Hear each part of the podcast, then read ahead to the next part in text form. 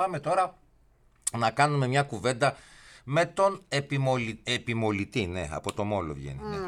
Επιμελητή, Μιχάλη. Επιμελητή. Επιμελητή, Ο, ο επιμελητή. έχων τέλος πάντων την επιστημονική επιμέλεια του βιβλίου «Ιστορία των Εθνών και του Εθνικισμού στην Ευρώπη» του Γάλλου πολιτικού επιστήμονα και ιστορικού Γκίερμε.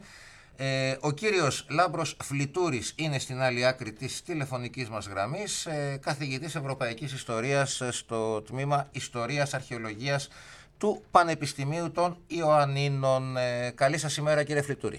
Καλημέρα κύριε Λαδόπουλε, καλημέρα κύριε Αξινού. Καλώς ορίσατε στην Έρα Σπορ και είναι ένα βιβλίο έτσι μετά τα χθεσινά που ε, κάποιος θα σκεφτόταν ότι το, είχαμε, το σχεδιάσαμε τελευταία στιγμή αφού είδαμε τι, τι έγινε χθες ε, με τους ε, φίλους ε, Τούρκους. Ε, μιλάμε λοιπόν για αυτό το βιβλίο το οποίο παρουσιάζει την ιστορία των εθνών και του εθνικισμού. Ε, Για εξηγήστε μας λίγο τι, τι Τι ακριβώς είναι αυτό. πραγματεύεται ναι, το βιβλίο. Ναι, ε, καταρχάς να σας πω ότι είναι ένα βιβλίο το οποίο δεν κυκλοφόρησε τώρα στο εξωτερικό. Έχει κυκλοφορήσει στη δεκαετία του 90 όταν, όπως θυμόσαστε όλοι πολύ καλά, είχαμε, μεγάλη, είχαμε σημαντική έξαρση του εθνικισμού σε ολόκληρη την Ευρώπη. Θυμόσαστε τον πόλεμο στη Ιουκοσλαβία, τις συγκρούσεις στην Ανατολική Ευρώπη, μετά την κατάρρευση δηλαδή του καθεστώτος ή των καθεστώτων εκεί. Ε, στην ουσία ο συγγραφέας προσπαθεί να μας δώσει με έναν ουσιαστικά ενοποιημένο τρόπο τη διαδρομή των διαφόρων εθνικισμών στην Ευρώπη. Εθνικισμών ιστορικών, κοινωνικών, τοπικών εθνικισμών ε, που συνδέονται και ανατροφοδοτούνται από την, τόσο από την πραγματικότητα της κάθε εποχής όσο και από τον μύθο που κάθε λαός έχει δημιουργήσει και προσπαθούμε να δούμε πώς συγκροτείται η σημερινή Ευρώπη μέσα από την συμβίωση όλων αυτών των μακρόχρονων, ε, μακραίωνων θα λέγαμε, ε, εθνικισμών. Και που για να φτάσει να γίνει η Ευρωπαϊκή Ένωση, θα λέγαμε με μια εσωτερική αναζήτηση, οι λαοί ενδεχομένως θα πρέπει να ξεπεράσουν λίγο το, το, αυτά που νιώθουν ο καθένας για την ε, χώρα τους σε, σε αυτό το επίπεδο. Γιατί σε κάποιες χώρες υπάρχουν ε, πολλές εντάσεις τέτοιου τύπου, έτσι δεν είναι; Έτσι είναι και επειδή μιλάμε και σε αθλητικό ραδιόφωνο που γνωρίζουμε πάρα πολύ καλά πόσο πολύ μας ενδιαφέρει να βλέπουμε και τις ε, τοπικές ιδιαιτερότητες όταν παρακολουθούμε ε, ξένα πρωταθλήματα, ποδοσφαίρου, μπάσκετ κτλ. Ε, θα ήθελα να σημειώσω ότι στο συγκεκριμένο βιβλίο ε, όποιος το διαβάσει θα μπορέσει να ανακαλύψει ε, τις ρίζες ε, πολλών πραγμάτων που βλέπουμε σήμερα σε εθνικό επίπεδο, διαφορών που υπάρχουν σε εθνικό επίπεδο ε, και φέρνω πιο χαρακτηριστικό το παράδειγμα της ε, Ισπανίας όπου γνωρίζουμε πάρα πολύ καλά τις εντάσεις που υπάρχουν ανάμεσα στις διάφορες περιοχές της Ισπανίας. Ε, λοιπόν, αυτό το πράγμα αναλύεται από τον συγγραφέα. Και αντικατοπτρίζεται πολύ σωστά, είπατε, και στον αθλητισμό. Ε, ακριβώς, ακριβώς. Και Ξέρετε, πολλές φορές μου δίνεται η δυνατότητα με αυτά τα παραδείγματα να κινητοποιήσω λίγο και τους φοιτητές μου να παρακολουθήσουν λίγο περισσότερο την ιστορία, η οποία πολλές φορές μοιάζει να είναι βαρετή, αλλά ερμηνεύει πάρα πολλά ζητήματα της ε, τρέχουσας ε, πραγματικότητας. Ε, έτσι λοιπόν μπορούμε να φτάσουμε πίσω και να ανακαλύψουμε πώς οι Βάσκοι φτάνουν σε, στο σημείο να ζητούν σήμερα μια και να έχουν ως ένα μεγάλο βαθμό μια ουσιαστική αυτονομία από την ε, Μαδρίτη, ε, τη σύγκρουση μεταξύ Καταλανών και Καστιλιάνων, ε, ε, Κορσικάνων και Γάλλων. Έτσι βλέπουμε δηλαδή και τέτοιου είδους ζητήματα τα οποία δεν, ε, δεν έχουμε συνηθίσει να τα συζητάμε στα πλαίσια της Ευρωπαϊκής Ένωσης γιατί θεωρούμε ότι έχουν ξεπεραστεί ειδικά στη Δύση τέτοιου είδους ε, ζητήματα. Κάθε άλλο μάλλον. Και για να μην πάμε και πολύ μακριά, επειδή μιλήσατε και για ποδόσφαιρο, ε, το Ιουγκοσλαβικό ξεκίνησε ουσιαστικά σε ένα ποδοσφαιρικό παιχνίδι, έτσι. Σωστά, σωστά, σωστά. Θα Ερυθρό- θυμόσαστε. Μπράβο το...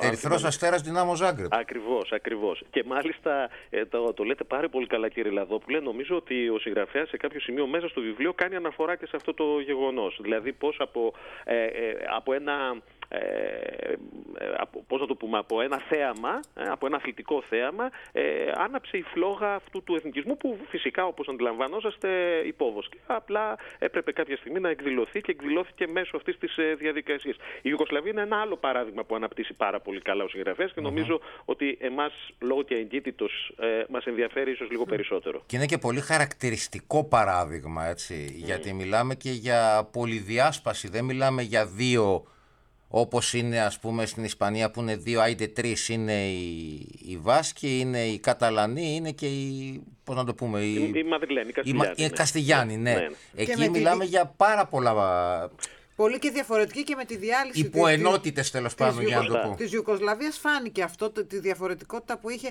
ο κάθε μικρός λαός που, που όλα αυτά τα χρόνια ήταν όλοι μαζί και φαινομενικά είχαν βρει τις ισορροπίες τους, αλλά τελικά μάλλον αυτό ήταν ένα μεγάλο ψέμα. Ναι, και, και βλέπετε ότι τη στιγμή ακριβώς που χτίζεται η Ευρωπαϊκή Ένωση, είναι ακριβώς εκείνη η ίδια στιγμή που γεννιούνται όλοι αυτοί οι μικροεθνικισμοί που ξεσπάνε παντού σε ολόκληρη την Ευρώπη, εκδηλώνονται και είναι ανεξέλεγκτοι γιατί πλέον ε, ε, ε, αφορούν ζητήματα μέσα στα κράτη τα οποία ήδη είχαν δημιουργηθεί ως εθνικά κράτη είχαν θεμελιωθεί ως εθνικά κράτη για 200 χρόνια περίπου και ξαφνικά στο εσωτερικό τους δημιουργούνται τέτοιου είδους φυγόκεντρες τάσεις τις οποίες δεν μπορούν να τις αντιμετωπίσουν γιατί ξέρετε σε πολύ μεγάλο βαθμό είναι και πολιτιστικά ναι, ζητήματα. Ναι, ναι, ναι, ναι, δεν είναι ζητήματα, ε, είναι και πολιτιστικά, είναι και οικονομικά. Δείτε λίγο τι συμβαίνει στη Βόρεια Ιταλία σε σχέση με τη Νότια Ιταλία. Έτσι οι εντάσεις οι οποίες υπάρχουν και οι, ε, οι διαφοροποιήσεις σε πολιτικό, κοινωνικό και σε οικονομικό επίπεδο έχει νομίζω πολύ ενδιαφέρον για όποιον θα θελήσει να το διαβάσει και για τους αναγνώστες σας, που, τους ακροατές σας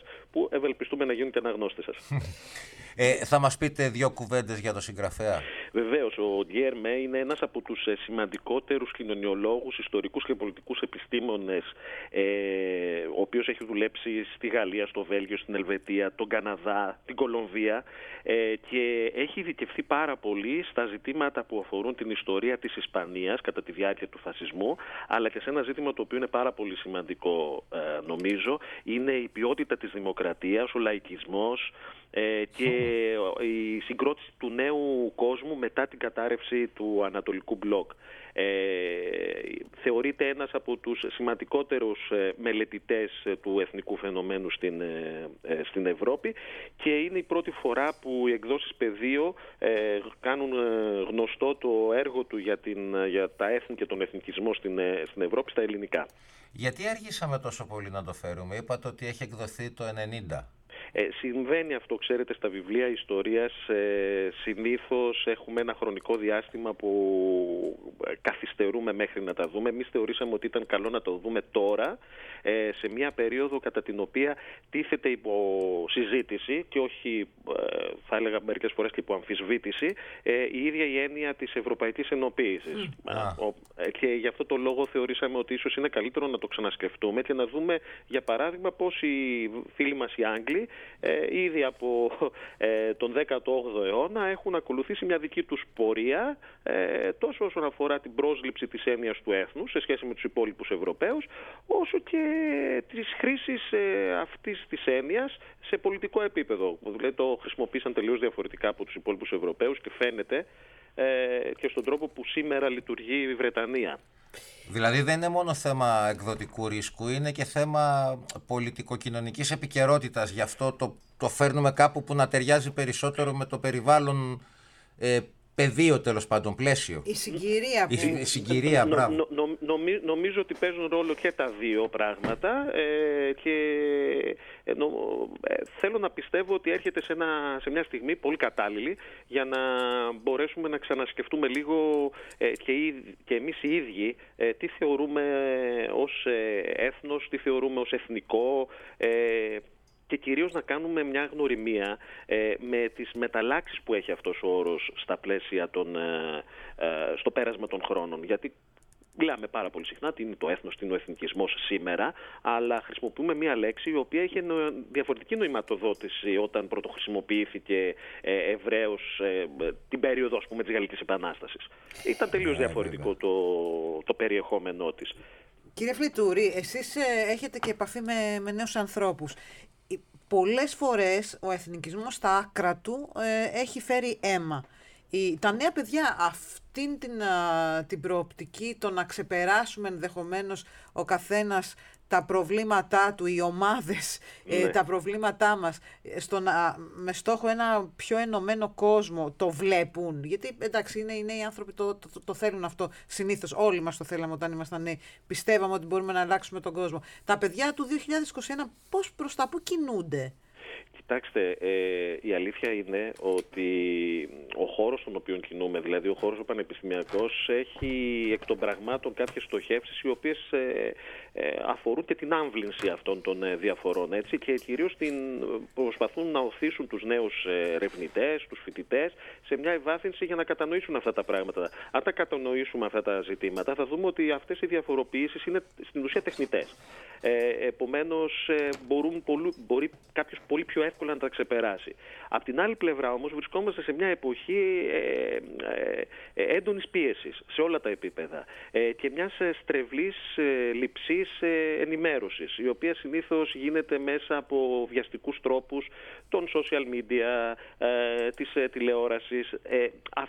Τόσο όλος ο χώρος δεν επιτρέπει ε, συνήθως στους νέους ανθρώπους να εμβαθύνουν. Επίτα μην ξεχνάμε ότι οι νέοι άνθρωποι σήμερα έχουν άλλες προτεραιότητες. Δηλαδή είναι προτεραιότητα η επιβίωση.